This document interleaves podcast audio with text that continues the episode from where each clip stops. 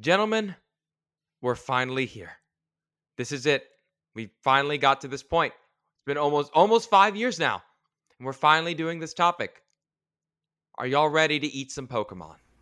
Yup. Rev up those fryers. This is like the third food episode I've I've done. Okay, hey, look, look. I've been re- I've been ready, Lucas. I kind of wanted to get away from this topic in Poke Science because there's literally an entire podcast dedicated to eating Pokemon, and they talk about cooking that stuff. I didn't feel like taking their stuff, but gosh darn it, no. We get to have it this time. We are talking about eating some Pokemon. And also, cooking is a science unto its own. That is true. But we did want to focus it a bit because if we're just naming off cotton candy and ice cream, we're already going to have a sweet tooth anyway. And I'm not, I, I don't need to go to a dentist again. Uh, we're instead, uh, Chris, what did you pick again? Yes, we are uh, focusing in on, I guess, I guess a little bit more of a healthier option for your poke dining this evening. But we're going to be talking about fruit Pokemon. Okay, I mean, like, uh, hear me out now. What if we could like take all those fruit Pokemon? Like, would you like? Would you put them into a smoothie? Would we use Miltank's milk to make a smoothie out of like some of them? Which one would make the best smoothie? Got some. I mean, that's that's all. All depends on your flavor profile. But you know, you got bananas from Tropius. Got some Moo Moo milk, and then maybe throw in a couple cherubies. Boom, perfect shake right there. Yeah, that's pretty good. Do you do you grind them up when they're alive or when they're dead? Well, so we'll well, oh, we'll get into it, but like cherubi, you might not use the whole thing. You might just use the little the little little buddy on the back end because that's where like all the flavor is. Yeah, that's right. That's the flavor spot. That's the good spot. Okay, so I get you're the one who knows more about plants than I do. I focus on the stuff that walks and uh, eats other living things, but like you, you start this. This is your thing. All right. Well, let's go to the science first. Cue the music.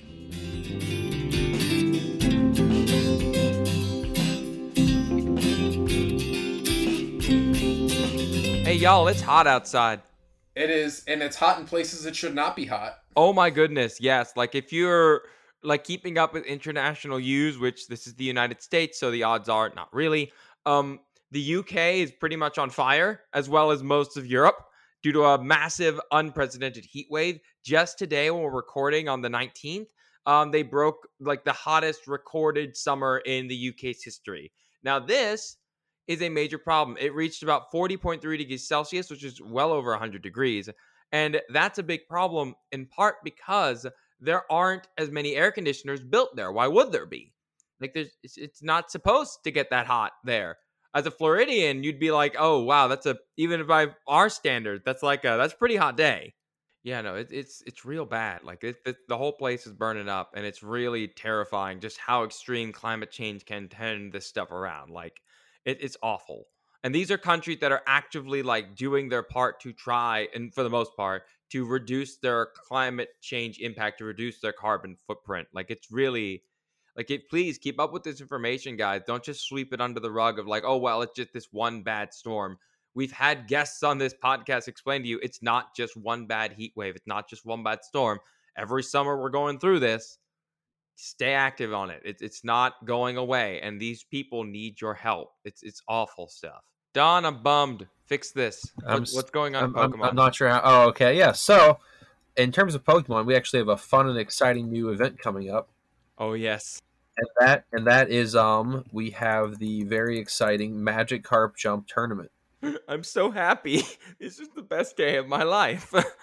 uh, oh my god, I, I that that cheered me up. Yes. So, what are the rules? I have to bring a Magikarp and like anything else I want. So yeah, you can get a Magikarp and you're so you, it's a bring six pick two format, which is different than what we normally have. Um, which is you know, like your classic VGC. It is doubles and it is um, it's actually not VGC rules. Um, instead of being like Series twelve or whatever we have usually, you're not allowed any legendary Pokemon, and that includes like your non fancy legendaries like your Raikou, your Zapdos group are also not allowed. Yes, but you can Dynamax. So no Okay. no legendaries of any kind, no mythicals. Dynamax is allowed, and you have your six, but you bring have to bring your Magikarp, and you can bring one partner. So we've seen a lot of um stuff with like Storm Drain or um Absorb Bulb and testing have been like really popular. Cradily is really really good. Dragapult's really good because it's Dragapult. And then you see there's a lot of creative stuff happening, a lot of cool weakness policy things, or like um using Magikarp, actually maxing Magikarp. There's some cool perish song strategies. People get stally with it. Do weird stuff with Shedinja. Now is also an excellent time to remind y'all like I when it comes to Pokemon news, there's a ton of like leaks and rumors about Scarlet and Violet. Uh, if you're new to the podcast, um, I'll tell you what we tell everyone every year. We have a big game coming out. We do not like post those rumors publicly. In private, yeah, we share them amongst each other and think, wow, that's neat. Hopefully it's a thing or hopefully it's not a thing, but like we don't talk about them. Like, so if you hear, like, well, why aren't they talking about this rumor that's all over? We're not gonna do that because there's a good chance we're wrong. And we also we will not look at the I, I actively try to not look at the leaks but as a as a podcast we will not look at the leaks and then pretend like we are coming up with the ideas ourselves No, that's like what a lunatic and kind of a jerk would do. We're not monsters. if we do hypothesize about things it is not anything we have actively seen hmm Yeah, no. Again, some people actually uh, will assume like, oh, they totally saw it. Like, no, we've just got lucky. There's only so many animals and plants that they can make up. I am really excited to find out what the gimmick is. I think the greatest gimmick would be no gimmick. Just like sort it out yourselves. Fight. we have a couple other bits of pokemon news though Go uh, we have our august community day in pokemon go is galarian zigzagoon for. Okay. it's it's a pretty cool shiny the like Actually, I bright like the shiny sparkly- a lot. It's very like glam rocky. Yeah, and also like even if you aren't the biggest Pokemon Go player, it is the easiest way to get shinies to, to shiny hunt for your for your mainline games. Just with with Pokemon Home, get them and Go, transform them to Home, put them in Sword and Shield, call it a day. Obstagoon evolved on that day is going to learn Obstruct. Okay, what will that do? So it is a 15 power move. I haven't seen anything about how, how expensive it's going to be, but probably pretty cheap energy wise. But it's a 15 power move that boosts your defense and lowers your opponent's defense. Okay, So this is the fir- it'll be the first move in the game that affects both players at the same time. Wow, that's that's what did it take them like six years to figure that out? what what are your thoughts on uh, the competitive viability of that? Is that going to be? You think it's going to be a game changer? So I don't. Th- so here's the thing with Obstagoon. Obstagoon is also pretty meta. Is pretty meta relevant because he's counter. His typical move structure is counter, night slash, and cross chop. How does counter work in comparison to like mainline games? Anyway, in Pokemon Go. It's just straight damage. Okay, Yeah, uh, but it's the best fighting move in the game. that's right. It's like a little fast move. Yeah, because I have a uh, a Heracross with counter that I like a lot. It's it's the best fighting fast move in the game. Um, so Obstagoon is a terrific steel ghost psychic counter ob- for obvious reasons. Now you typically run cross chop on it because you need want that for your steels. But obviously, if you run night slash and obstruct, you're basically doubling down on dark moves. So you're obviously Obstagoon's never going to beat a fairy. So I don't think you're going to be losing too much on that You're not worried about that too much. the the bit that is interesting is we learned from Drain Punch that typically, especially in the Great League, Pokemon don't have enough health for defense boost to truly make a difference. Unless the the battle is truly one-sided and at that point you didn't need the defense boost anyways. Right. Uh, but I think the the bit about it also lowering your opponent's defenses makes it interesting because let's say you're in one of those matchups against like uh, Registeel, um, you're still doing a little bit of damage. You're boosting your defense. Focus Blast would still blow you out of the water, but what you lose in your cross chop damage, you make up for in your counter damage as you build back up because its defenses are now lowered. So I see. I think it's interesting. I'm more interested in it than I was in Drain Punch, um, and also because Cross Chop isn't really the best move, and you don't even get stab on it with Obstagoon. So I'm curious to see what uh, how that how that play how it plays out. If anything, get yourself a really good PvP relevant Obstagoon because it does it does matter. It's just kind of like when when Alolan Wheezing, not Alo- Galar Wheezing was announced. Like it's not quite like like there's speculation on it, or like this is one of those like this is gonna be big already. no, like, no. I mean, it's not so much. I don't know how big the move is going to be. It's a little bit weird, but obstacle like if you if you are trying to do PvP in Pokemon Go, you should have an Obstagoon built. noted. Um, so it's a good opportunity to get one with really good battle IVs. So, Um, and then the other bit of news that I wanted to talk about is that uh, Pokemon Puzzle League and Pokemon Snap, the original, are getting on the Nintendo Switch. Oh, I haven't heard that game in forever.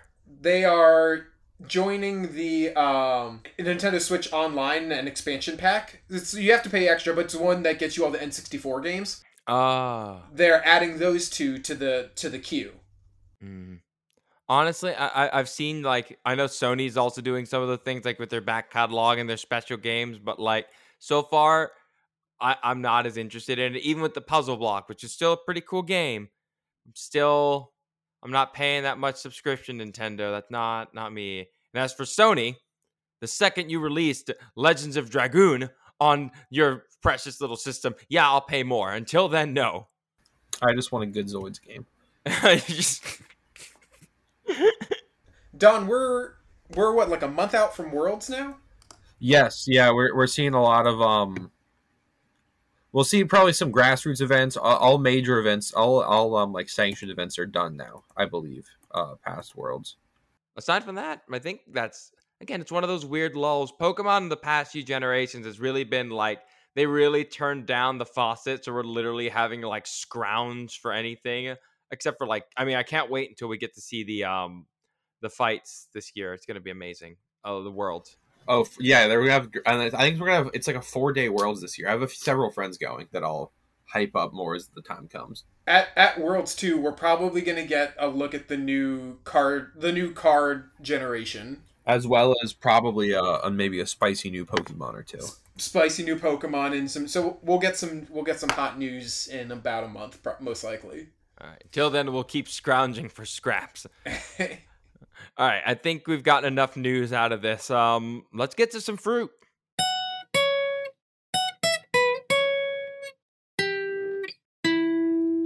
delicious delicious fruit. One of my favorite things to talk about and eat. I don't know about you two. I prefer. The- I actually don't like fruit that much. What? Oh, but you you're you're mostly a carnivore. Yeah, I mean, if, uh, look, if if if fruit could run and provide sporting like competition in like a hunt, maybe Don would be more interested. no, I'm just I've just I think it's it's more of a texture thing for me with a lot of fruits. I don't like food that's like on the mushier side. Oh, I got you. I got Uh, you. yeah, and I get. I mean, I try and eat a banana every morning. It's just one of those things that's good for you. To And like I have always a- say, like your mom that like when I was over there at your house, those like fried bananas with the sugars and the ice cream, excellent, excellent Yeah, use yeah. of bananas. Oh god, fried fried bananas are delicious. Yeah, that's what me and my family do. Whenever we have like fruit that are like, especially bananas that are too mushy, we'll like take them, we'll put them in a pan, mix them with like cinnamon and sugar, and then like a little bit of ice cream on top. As my mom always says, the vitamins are still there, so it's technically healthy. I like that mindset. Yeah. it's kind of why you cover broccoli and cheese. I'm not on. I'm not taking away the iron. I like how you when you came over to my house a while ago, you made those plantains healthy as well. Yeah, exactly. It's not that hard. Just put a little bit Brown of sugar oil. and butter and cinnamon. Yeah, no, that's still there, y'all. I hope y'all are writing this down. These are the best recipes. So I don't I know the basics of fruit. Like I understand the botany, but as I've stated many, many times in this program, I don't do plants well. so I'll start us off. Can you define a fruit? It is a way of dispersing seeds from a tree.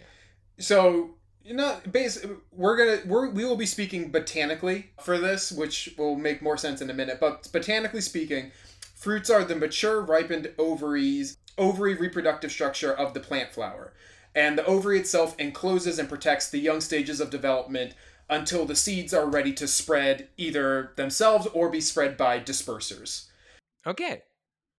Now, I specified botanically here because, as with lots of different topics, things get muddled, especially when you add in culinary aspects of it.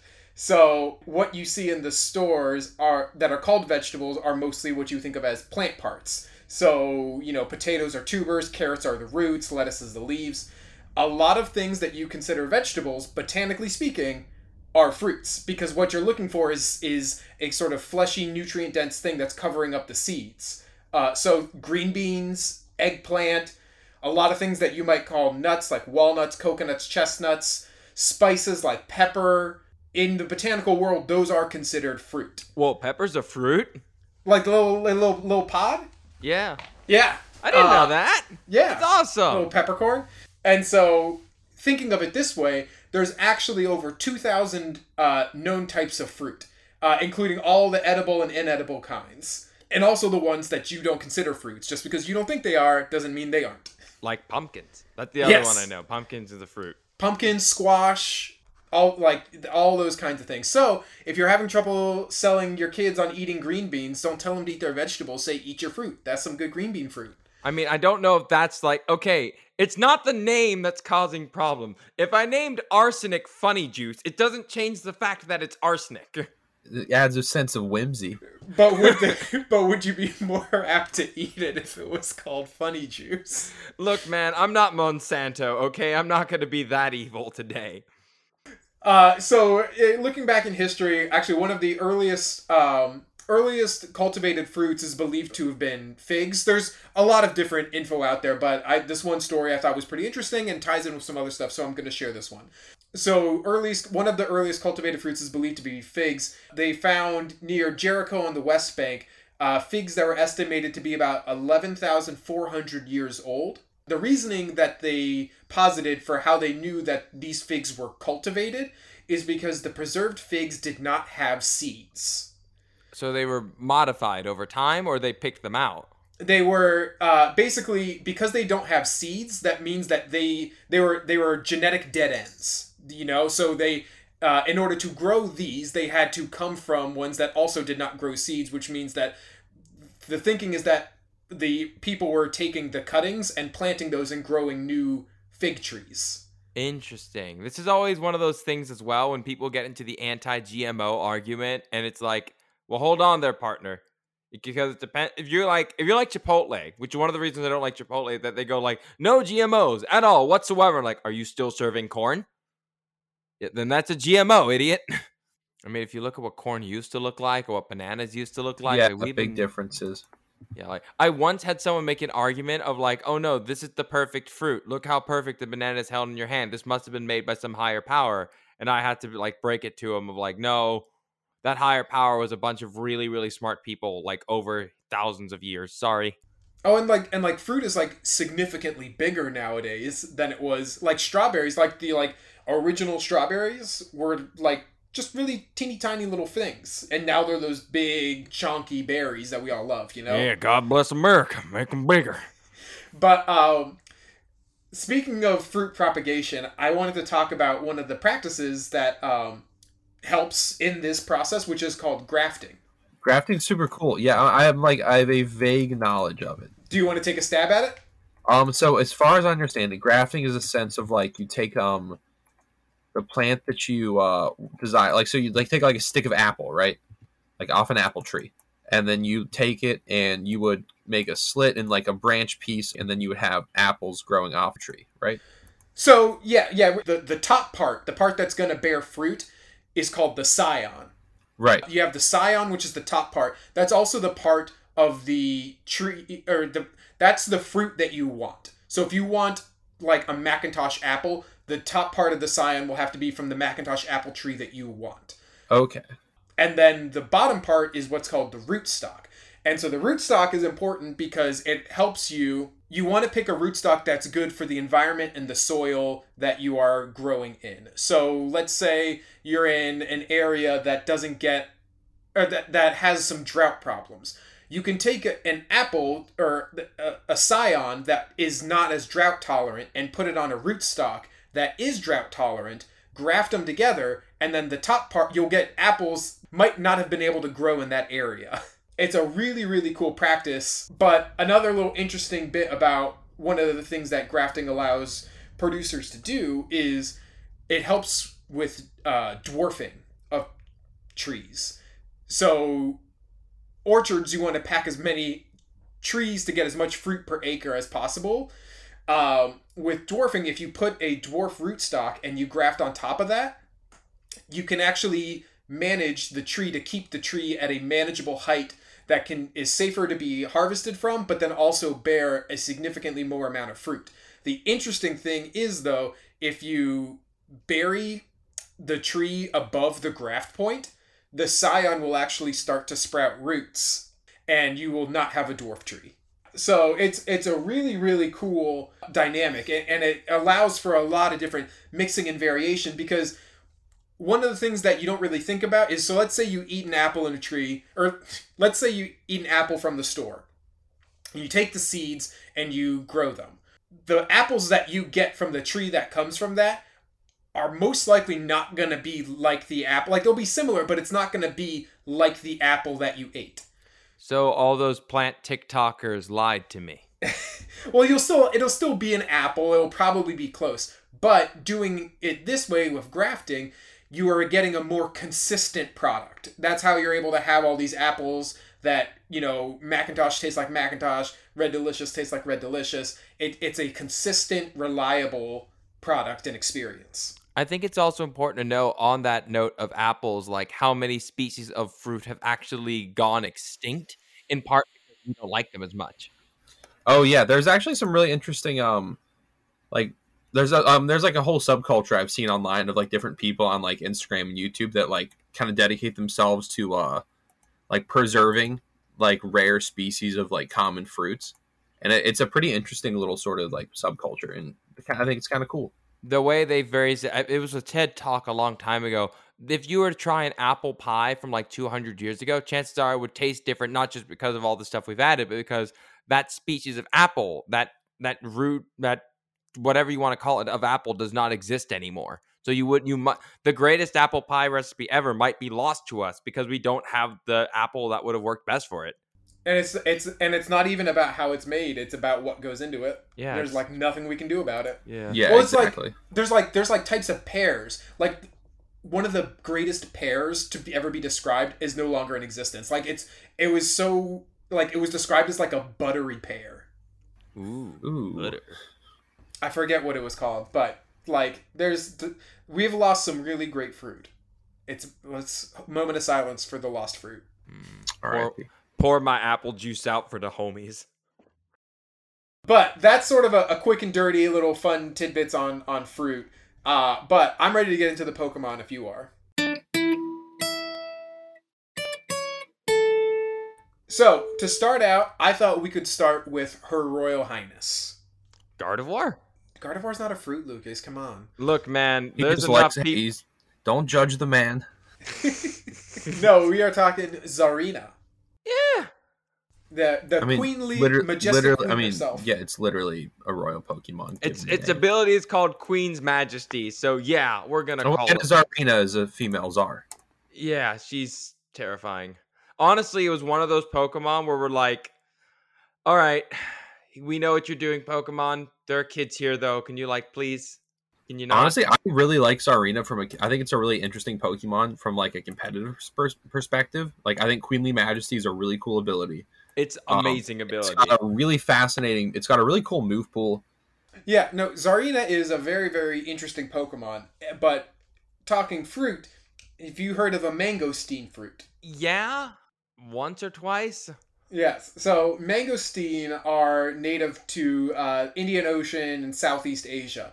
Uh, and they are widely regarded and hailed for their kind of sweet and tangy flavor uh, and a very strong fragrant smell, which you see across all Bounsweet line. They talk about how delicious they smell, how the bird Pokemon are constantly chasing them, trying to eat them. Doesn't Bounsweet like just not care though? I think it specifically says that like it could cry for help, but it doesn't because it just doesn't care. Also, doesn't it get oblivious? I honestly think that that is one of the, like, dumbest, weirdest things when it comes to any Pokemon. No, it just lets itself die. I'm like, okay, how are you around? Like, no, you gotta have something, please. Leaf Guard, Oblivious, and Sweet Veil. Yeah, and it's got the uh, it's got some very strong um, sepals that that kind of helps it out, Lucas, uh, to not be eaten as much by the birds by the trumbeaks. It just so... Is it supposed to be so sickeningly sweet that it's like it's unpleasant to eat? I don't I don't think the birds care about it. I think you like the humans who eat it do. So you might want to cut it like you know you cut orange juice with water to kind of not Yeah. get as much sugar. Um, we Why talked would about you want to remove the good part? well the if, if you don't if you don't want so much of it, but also if we're back to our Lacroix, Lucas. Uh, I feel like bounce a hint of a hint of lime. bounce Bounsweet would probably make a good one because the smell is so strong. You just put it next to your Lacroix and it gets a Bounsweet flavor. We forgot to mention that to the people listening. So the I Choose You podcast, the people who actually do podcasts about eating Pokemon, they said that we could talk about Pokemon uh, eating them on the condition that we pair like Pokemon with LaCroix. And instead of doing that, I choose to make fun of LaCroix as it tastes like the ghost of a fruit. It tastes like what happens if it's like when you remove the color from like a movie. Like LaCroix tastes a- like TV static. Do we have a ghost fruit Pokemon? Huh. Technically Pumpkaboo. Gourgeist. Yeah. Pumpkin, Gore yeah, guys, pumpkin yeah. That's literally yeah. It's like uh, like uh yeah, no, it's a ghost fruit, and it's evil as all heck. Yeah, it's a ghost fruit. So talking about propagating, it can take up to six to twelve years to get a mangosteen from a seedling grown tree. So there's a lot of work trying to accelerate that to make it happen in a faster timeline because it is a highly desirable uh, fruit. Is it becoming like more desirable in this day and age just because people are having more exotic tastes in the United States, or is it like something more international? I mean, I, I think it's a little bit of everywhere, and I don't think it's so much about.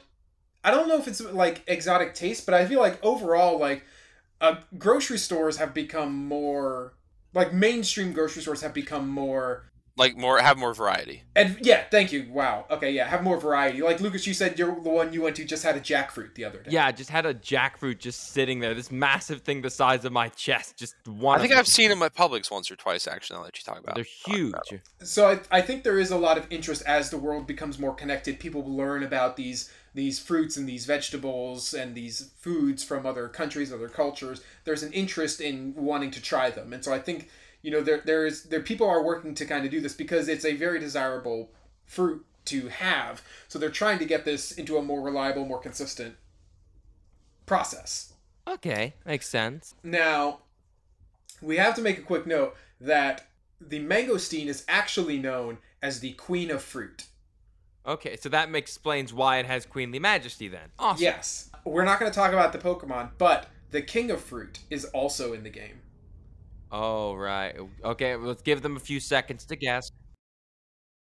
You better have an ironclad defense for this argument. the durian fruit is known as the king of fruit and is actually paired with mangosteen. Well, I didn't vote for him. Filthy so, peasant. The uh, the the durian eh, there's uh, there's there's some durian influences with Ferrothorn. It's we, we it's Ferrothorn, right? That's what your buddy who did the, the I believe said? that's the official pronunciation. Yes, if you watch any of the like official streams because they're given the pronunciation, Yeah. um, I believe it's Ferrothorn. Yes. It's gross. It's kind of like when Ash said Rayquaza in the movies. Like, no, I don't believe you. Nor do I. ca-" It's kind of like the guy. What is it called? It's called GIF. I don't think so. But I created them. I still don't think so. The um I will say that the Tsareena has what I have found to be the most crushing non-ghost move. Which is or not not non-ghost move. Most crushing Pokemon that's not a ghost in that when she kicks you, she damages your soul. And that is a direct quote from the Pokedex. I. Um, no comment on account that we're a PG podcast. Not a one. No, we are. There are families listening. They don't need to know more than that. We're done. That's it. Just the So- soul. That's so it. just just don't get don't get kicked by Tsareena. There you go. Yeah, don't do that. It's bad. It's gonna hurt you, kids. Don't do drugs. Drugs are bad. Don't do that. Stay in school, drink your milk. We'll move on to the next one to, to get back to the uh, uh, uh, keep the PG theme going because we're going with the cute and adorable Cherubi. Yummy. I I hate find trying to find this thing in Arceus. Oh my God! Yes. Can we talk about this evil little monster? it's it is very tricky, very very tricky. Yes. I we should have drove you to extinction instead of the Scyther instead of the Kleavors. You are a monster. Well, that's part of like the reason it didn't go extinct is because it doesn't need anything else, Lucas. It has everything it needs. I don't need your logic or reason right now. I need my Scyther evolution with axe hands. Oh wait, I don't have those anymore. Well, pretty soon Arceus is gonna cut the time hole open into Scarlet and Violet, and you'll get Kleavor. I'm just imagining like a hole like opening up in the sky and just trying to, and then all of them just fall out. It'll be very sad because Kleavor, like everyone would be like, "What?" and then S- Scizor is just gonna kill it. No, no, I'm still waiting to see if it has that physical attack that makes uh, stealth rocks, because that would be lit. Oh yeah, yeah, yeah, yeah. That's it's kind of actually kind of it's the only way Stealth Rocks is ever going to be viable in VGC. Ever again. And I Okay, know got someone's going to say something in the show notes that like Jimmy Schmitto in like 2013 used Stealth Rock Groudon. I don't care. I do not. Yeah, 2013. I don't care. Didn't ask. Parasect did top cut a world championship once though, and I do care about that, even though it's equally relevant. Where are we talking about cherries? we were talking about cherries. So back on topic. So cherries are a, a fleshy stone fruit, or what's known as a drupe of the the prunus of the prunus genus, and they have that that they're very distinct because they have that very hard pit in the middle. Um, and cherries, very popular fruit throughout history. They pop up in a lot of different mythologies across the world. Um, generally, they're tied with you know health, well being, fertility, all good things. Cherries are delicious. People love cherries. So Cherubi has that kind of classic dual cherry look, but what's distinct is that we know that the smaller one is actually slowly having all of its nutrients absorbed into the larger one. Would this be considered a form of? uh Wouldn't be in utero cannibalism. It would just be I don't know ex utero Parasitism. I mean, yeah, but it's it's taking from yourself. So I don't know. The closest thing that this reminds me of is the Redistribution of wealth. ah, yes. Uh, just I'm gonna for now on. I'm just gonna name every chair move Marx. Just gonna be this is Marx. We will just redistribute it to the working class cherries. That the um the little one, according to the decks, is where like all like not all the flavor, but like that's where all the nutrients are, it's where the sweetness is. Like the little one is the one that if you want to get like that flavor for your dessert, that's the one you want to go with. I wonder, is it like a similar situation like a gecko's tail though, where like that's where the fat's stored, but it's also like a section where the main body will be okay if it's lost. That's what we don't know. Well, a couple questions for you, Lucas, re- related to animals. mm-hmm. Would birds in this situation learn to only eat the better tasting one? Depends on the bird. Most cases, I would assume so, but it's not a matter of better taste. We have to check what their taste buds would actually be going for it. It might, it could be, again, their taste buds are wired different than ours, so it's not like immediately sweet. But at the same time, the main things like animals are going to crave are going to be things like sugar, fats, and uh, salts. These things are a little bit hard to get. So yeah, I could if they're if they find out that one is tastier than the other, they'll probably learn to go for. That would be things like uh, corvids would be definitely smart enough to do it. So your blue jays, your crows, they'd be able to figure it out. But yeah, there are plenty of birds that still are smart enough. There are birds that will specifically look out fruit that will actually give them a redder coloration due to the fact that it makes them more attractive to the uh, opposite sex. Like so, it's it's totally viable for them to learn that stuff. No problem. The um, I think the other interesting bit too is if the back if the back one is eaten, will it grow back? Because then you could basically have a infinite supply of cherries as the cherubi just keeps growing that little back one. That seems really horrifying. Like if you're like hungry and trying to feed a family, you have to choose which head to feed off of. Well, you can take the little one. That's where all the flavor is, and it'll grow back. No, not my brother. No, not again. Oh, I just thought of the "Be strong, Clarence." Be strong for mother. I love that meme so much. It also it, it also comes into question of what happens if you don't eat the small one, but you eat the big one. Like, where is the sentience of this creature? Is it a dual sentience, or is the front one there? Is the front one like the brains, and the other one's just there to feed Uh, it the front half seems like it has like eyes and its face moves. The back half just seems like it's just happy to be there. Yeah. Anyone ever here seen Total Recall? Yes. Might be just one of those. Yeah. Yeah, fair.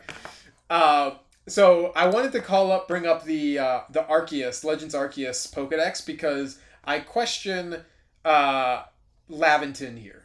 I don't like to do it a lot, but I question him. That man was a legend. You show your respect to that man. So he says, once the fruit growing alongside the main body is large and plump, Cherubi will use the nutrients within to evolve. The fruit then detaches, becoming nourishment for other creatures. Mm. What confuses me is wouldn't all the nutrients just have been absorbed? Yeah, but the- some stuff can metabolize probably just like even like the skin of the fruit and stuff are probably still like like how stuff eats like elephant poop. There's plenty of organisms that'll actually munch on like the leftover skin of cicadas. If people All can, right. if, like, and it Yeah. doesn't even have to be like Pokemon. I'm sure there's like bacteria or anything or like other microorganisms that live in the Pokemon world that would eventually just start to rip it apart and digest it. Oh, like the funguses. Like think of all the funguses digesting all that stuff. Yeah. All right, fine. I will not question Laventon. No, you Uh, won't. He's such a good man. So uh, the last little bit on cherries. Uh, there are over a thousand varieties of cherries, but odds are you're probably only going to come across ten in stores, and which is I find a little bit sad. You know, I'd like to try a lot of different kinds of cherries. Like we've got how many kinds of apples we can get. I think we should get lots of different fruits that way too. Um, now, a couple generations ago, I don't think it still does, but Cherubi used to learn toxic, right, Don? Everything used to learn toxic. It was Okay. the best. good times. Now only really annoying things learn toxic.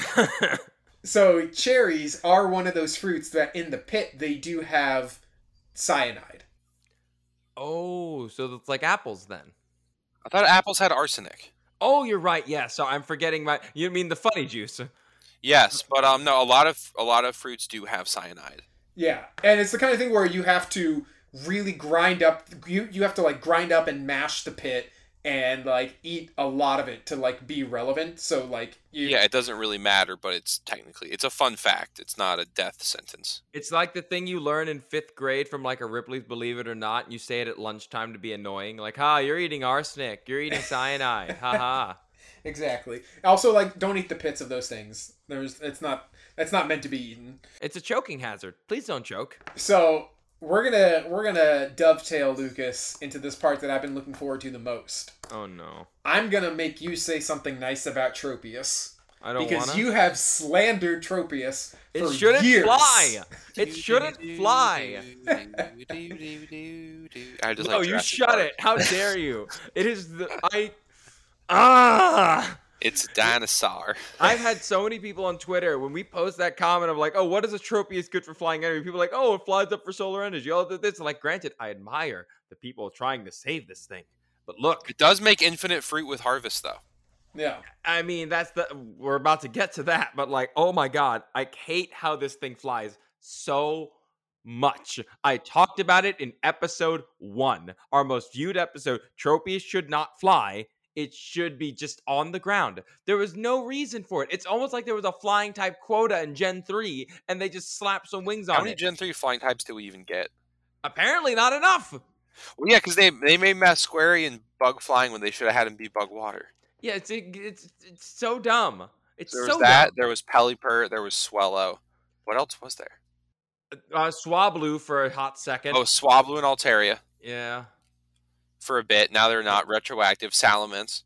Eh, it's There's it's- not a lot of flying types. and so they needed to fill like some sort of minor quota, and they But slapped there's some weird rare. Oh, oh, no, Chatot was Gen four. Beautifly, Beautifly, Taillow, I said the Taillow line. I forgot Beautifly. Nin- Ninjask. Okay, yeah. There's a lot of one-off flying. I feel like.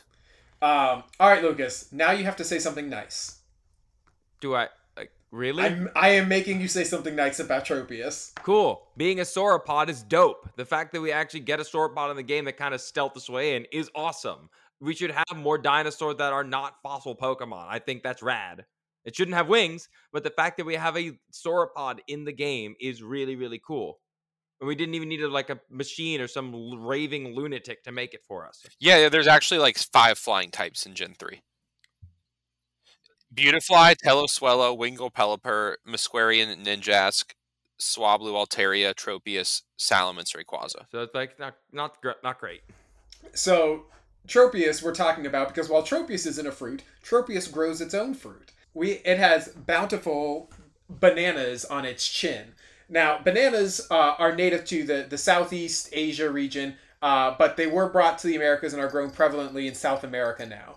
Tropius makes not a lot of sense because it grows the bananas because it liked to eat them so much. Lucas, how how would this happen? These aren't bananas. These are some sort of peak parasite banana, which is awesome. Uh, a parasite But banana. what if it's like a um you know how like uh leafcutter ants they propagate fungus. Maybe Tropius's wings and all that are like yeah, like like a, like a strangler fig style banana. For me, I kind of view it almost like um, you know how they have those like fungal spores that like infect ants and have them grow out of it, have the spores grow out of it. Abrosaurus is a Southeast Asian sauropod. I was just looking to see what maybe Tropius could be. I think it's really cool. I think it'd be really cool if that like the bananas that they're eating are causing them to like harmlessly propagate these bananas. Because that's the cool thing about parasites is if a parasite is doing its job right, you're not outright killing your host most of the time. You're trying to live with them. What better way to propagate yourself than to literally be growing off the organism that keeps eating you, and then they drop off and they grow and they make more, or another Tropius eats them and then they just grow bigger. And what if humans are like the dead end for that parasite? Like nothing really happens to them. It is just like it just just a dead end to its journey. Do you know about the um? Speaking of bananas, sorry, side detour, but fun fact. Do you know about how like the the how all bananas these days are like homogenous clones, and there will Yeah. be a different, better banana that went extinct. We've got a, uh, a, a the next paragraph in the notes is on that. Ah, see, this is why I should read the notes. This is why you should learn to read at all, Don. But the, uh, the the growing the bananas bit, evolutionary, it's unbeatable, Lucas. It can grow its own food without actively having to do anything. I mean, hold on now. It is absorbing sunlight.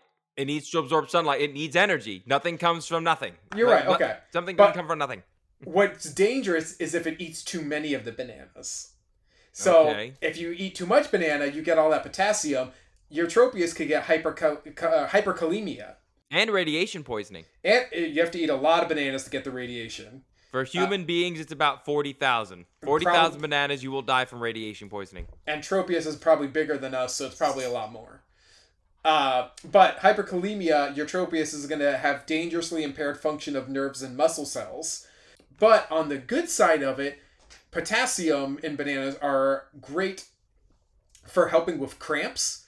So all that flying that you're mad about it doing, Lucas, is probably straining its poor sauropod body, and the potassium from the bananas is helping it fly more.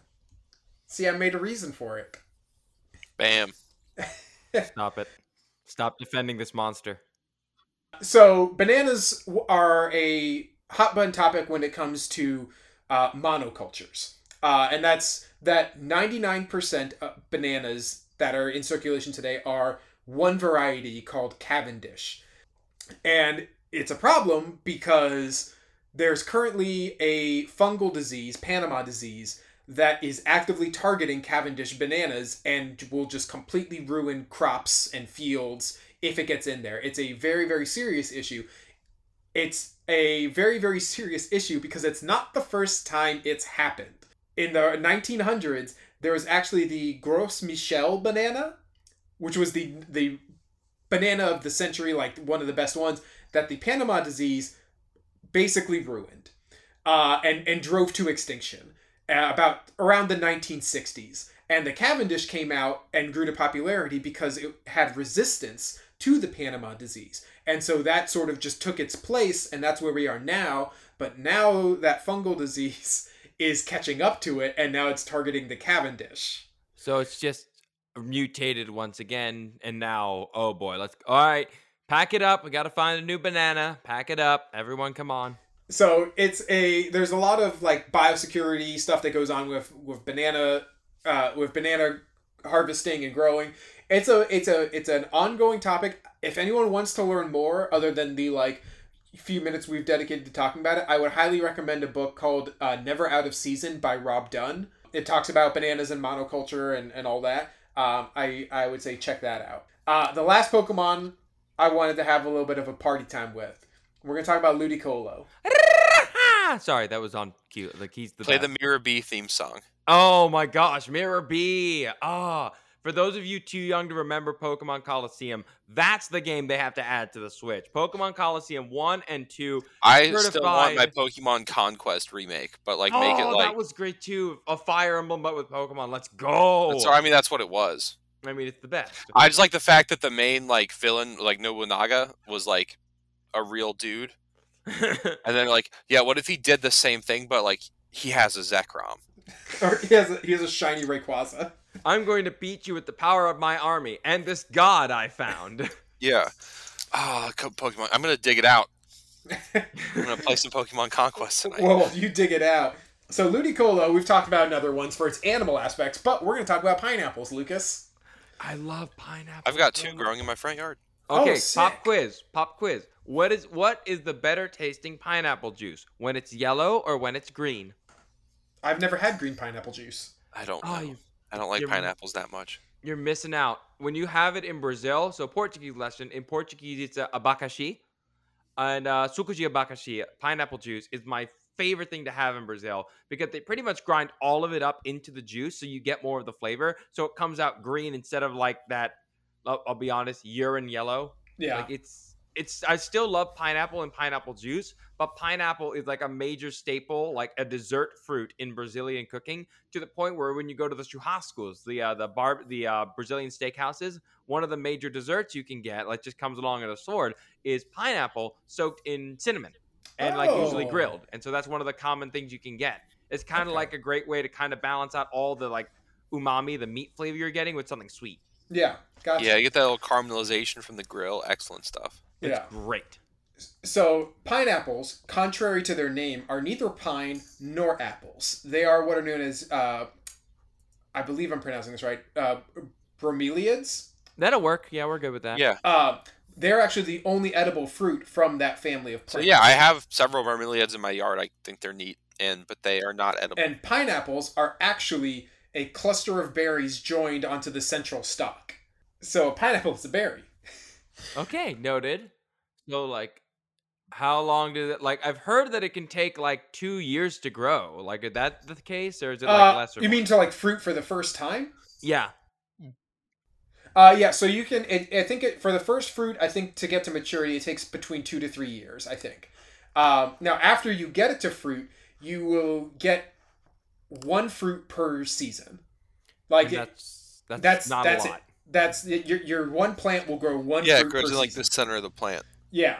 And one plant, I believe, can live up to like 50 years. So if you get one, you're basically getting like 50, 50 pineapples from that one plant, like guaranteed. If you assuming you keep it healthy for that time. Including like if the weather permits it, if it's getting the nutrients it needs, if the sunlight is out that's Yeah. needed, like technically, yeah, I sure. Best case scenario, you get one per year. hmm Um, well, not a lot, but it, I bet you. But you know what? Pineapple's dang good. Uh, Mighty fine eating plant. Yeah. So uh, I have a little. There's a there's a a little like online rumor. Couldn't find any actual like scientific backing for it, but I came up with a fun game mechanic that I want to share with you all.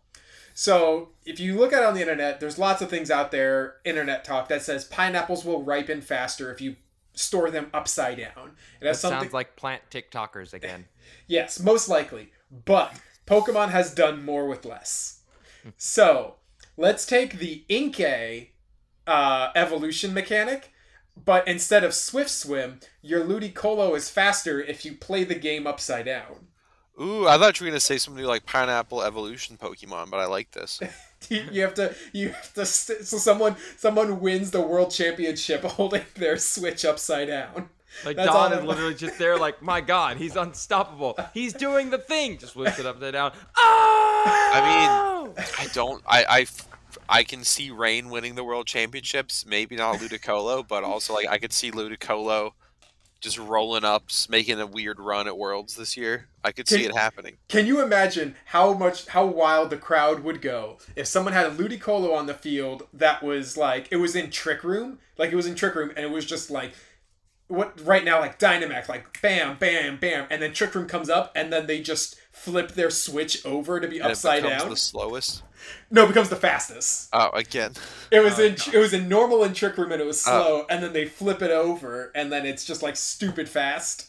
I'm just imagining someone rolling up like to a team with Ludicolo, and all I'm imagining is like uh our sword dog like literally on a whetstone sharpening its sword and like sharpening stop like shh. Like what? So that was uh I I I threw a bunch of fruit out there, but uh, there's a, there's a couple other ones. Maybe we can come back to fruit once we have a, a few more to add in with Scarlet and Violet. I guarantee we're probably gonna have tomatoes, and we've got olives and uh, this is not us doing a rumor thing, guys. This is literally Spain. We think we're getting a tomato. That's not too hard a stretch. and we know we're getting an olive. Yeah, we know we're getting. Olive. Ah, you know, I do prefer cooking with olive oil over butter. That's just a me. I like cooking with olive oil more, but if I'm frying, I like peanut oil. That works too. I, I think it's important. I've been doing note that- sesame a lot too, actually, lately. For totally aside, but Yeah. I when it comes to like fruit and propagation, that's one of the reasons you have to worry about certain animals because certain fruit only propagate well when they have certain animals to do it. Case in point, the avocado. Uh, the avocados, we believe, used to be far more spread out, but that was because things like the ground sloth were out there and they could actually eat and digest those fruit. The reason fruit tastes delicious is to help a lot of animals move around and like to digest it. So that's something I always like to leave on. Like if you like the fruit that you like, keeping the animals around that actually propagate them is going to help. And it's not just bees, it's beetles, flies, all kinds of things, but also the larger animal that would feed on them. Sorry, I have to throw in more animal stuff. Plants make me uncomfortable. All right. Well, we, that's enough. That's enough plant talk for now, Lucas. But Okay. uh, we can we can head to the wrap up. hmm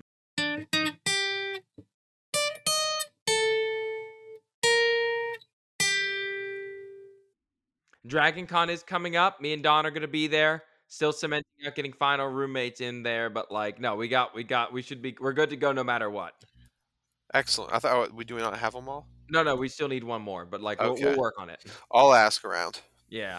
If not, we'll get it. We already got one person who put a deposit in, so where should we go? Anyway, thank you guys so much for listening. Uh, I'll catch you guys in the next Lucas lecture. I think this time we'll talk about. Eh, you know, I'll leave it as a surprise. We'll catch you guys in the next episode, guys. Thanks so much for listening. Bye.